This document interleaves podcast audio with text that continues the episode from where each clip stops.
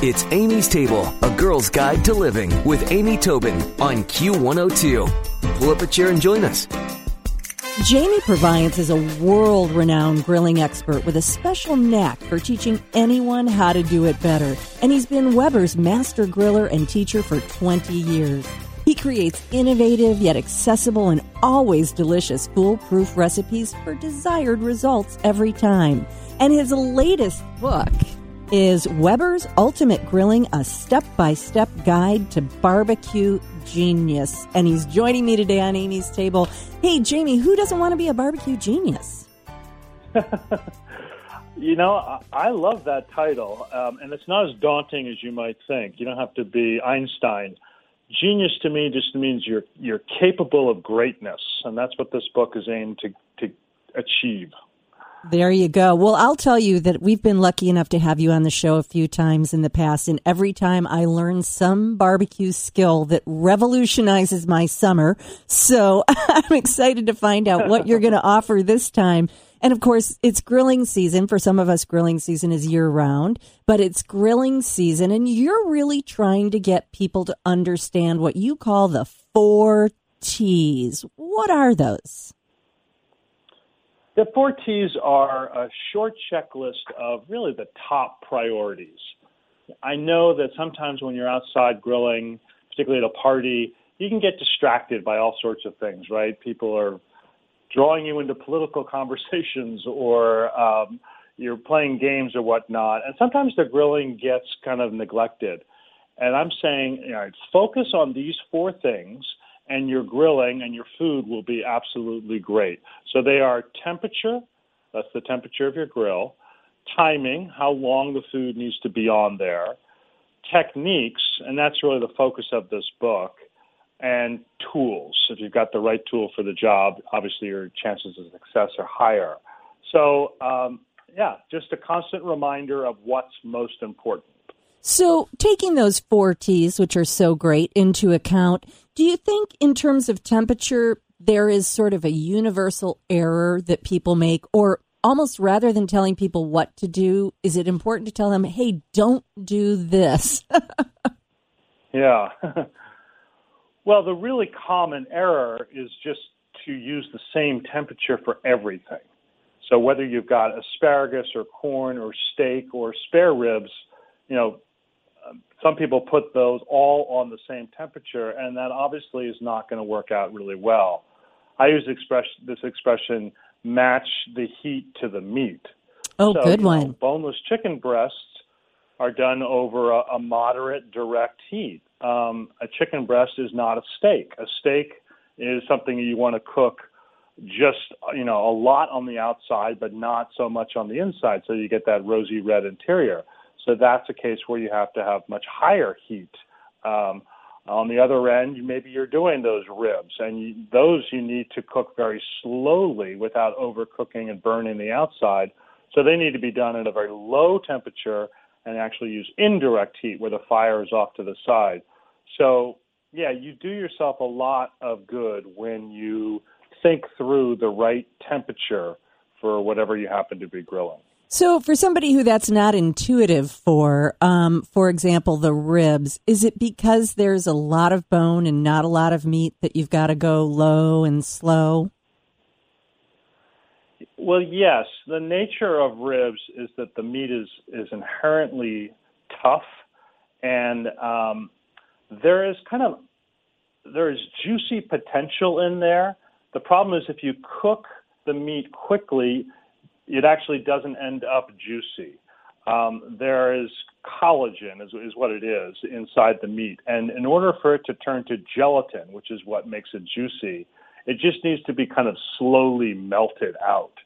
Um, and that takes hours at a very low temperature. You don't achieve it by cooking it too quickly. So, those kinds of things, these are the techniques and the tips that are in this Weber's Ultimate Grilling, a step by step guide to barbecue genius. And I love that. You know, the other thing about temperature is when we talk about a steak, which I am still a card carrying carnivore, I love a steak on the grill. One of the things I've been doing, and I hope you'll correct me or tell me I'm right, is I've been kind of blasting the steak on both sides And then I've gone so far as turning my grill off and letting it just finish in the heat of the grill. Would you reverse that action, or do you think that that's just a crazy technique and I should knock it off right now, or what do you think? No, I like your technique. It definitely works, and I'm sure you wouldn't use it if it didn't work. Uh, it's similar to what I call the sear and slide technique, where you blast it or sear it initially, and then slide the steak to a cooler part of the grill to finish.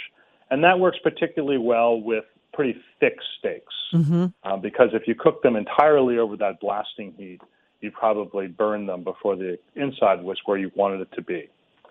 But I think you were probably alluding to another technique, which is definitely in the book and very popular these days, called the reverse sear. Mm-hmm. So it is the reverse of what I've just described, where you start the steaks actually over a very low and indirect heat. Um, the grill is down to about 300 degrees or so, and you actually sort of slow roast those steaks for a good 20, sometimes 30 minutes if it's a thick steak. You know, at this point, you're cooking the outside and the inside more or less at the same rate. Um, and they don't look fairly good at this point. They're kind of grayish. Right. But now what you do is you, you probably take them off of the grill so that you can crank up the heat, add some more charcoal, or just turn the gas burners up really high and blast them for the last minute or so on each side so that you get that charring, that really nice brown crust on the outside of the steak. The advantage of doing it this way is that you get a wider swath of perfectly cooked, you know, rosy red meat from the top and the bottom of the steak. The the other method, the sear and slide, it tends to overcook the top and the bottom a little bit. You get some grayish, kind of dried out meat there. You know, a little of that is okay, but a lot of it is a bit disappointing. So the reverse sear just minimizes that effect, and and you get a really juicy uh, rosy red steak. So maybe keep up my technique. technique to play with. Yeah, just reverse my order. Well, you know, the other thing yeah. is temperature, of course, isn't always static. As you've said, you can move to different zones or you can take off meat and crank heat or whatever you want to do. But what about lid up, lid down? Is there anything we would cook with the lid up on our grill? Very few things. Yeah. Um, occasionally, I will, you know, warm some tortillas for 30 seconds over the fire with right. the lid off. Um, something that I want to watch very carefully. But no, you're you're right. The lid should be down uh, as much as possible because it does so many good things for the way that the fire operates. Um, it it controls the number of flare-ups or the amount of flaring that you get by limiting too much air getting into the fire. It um, it traps so much of that smoke that is generated when fat and juice drip down into the coals or even into a gas grill, uh, we get this beautiful aromatic effect. You know, the smoke comes around, and and you want that circulating on your food. If the lid is off, it just it just drifts off into your neighbor's ne- next you know, your neighbor's yard. Might work for jealousy, but that's about it. that's about it, right? Well, it's sort of like also maintains. Go ahead. I was just going to mention one more benefit of the lid is it, it, it keeps the grate hotter, which is often something you really want for that browning effect. Well, you know, I make the analogy of would you be baking, you know, with your oven door open? Likely not. You know, it's it's like well, yeah, not very well. Exactly, exactly. You'd be overcooking things. That's the other thing is that it just takes longer to cook things. Try to bake brownies in an oven with a lid open. It's going to take a long time for them to set up, and by the time they do, they're going to be dried out. Well, exactly. It's true of your chicken thighs on the grill. Exactly. Well, so this summer, what what is really being a hot button, if you will, for you that people are really excited about as you share tips and techniques from the latest book, Weber's Ultimate Grilling?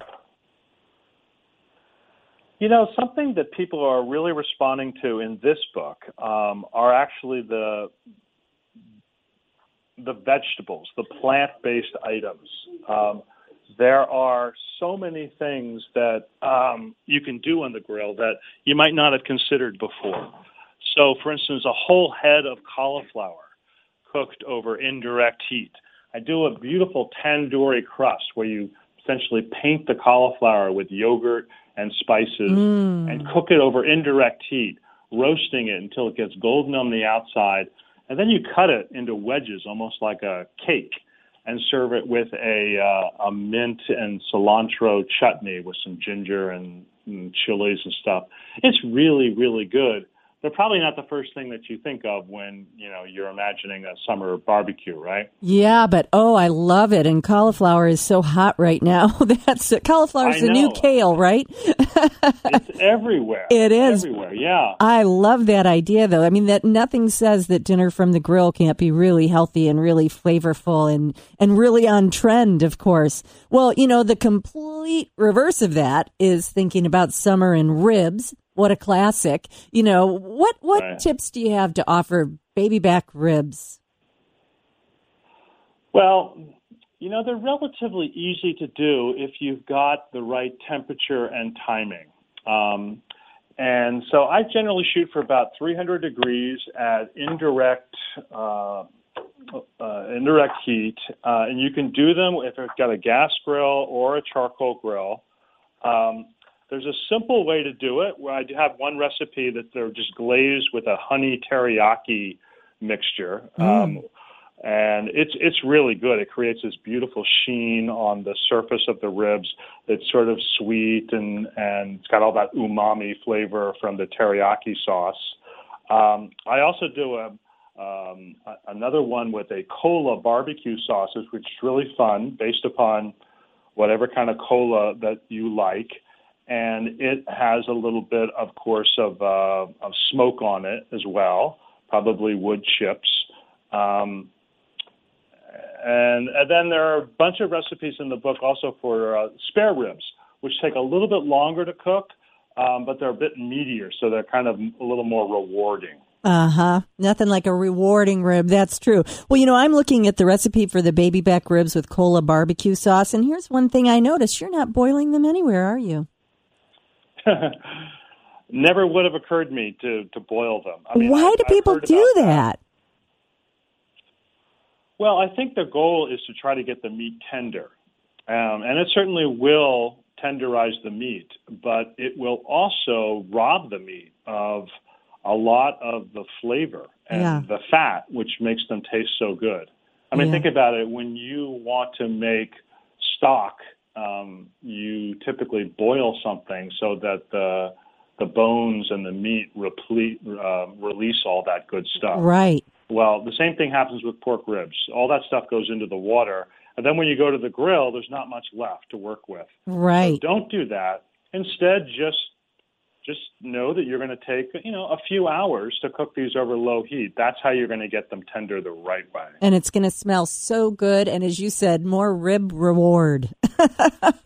Right. Well jamie this is a really great book. You know father's day grads just keeping it for your own home library. Weber's ultimate grilling a step-by-step guide to barbecue genius by chef jamie purviance. And as always, chock a block full of great recipes and tips. And this summer, don't forget about those four T's temperature, timing, technique. Oop, three T's. Four T's. What am I missing? Four T's. Oh, and tools. And tools, which of course would be that Weber grill. My Weber Genesis is still going strong. I love my grill. I love my grill. Well, Jamie, thanks so much for joining us on Amy's Table and continued success with this book. And we'll look forward to the next one.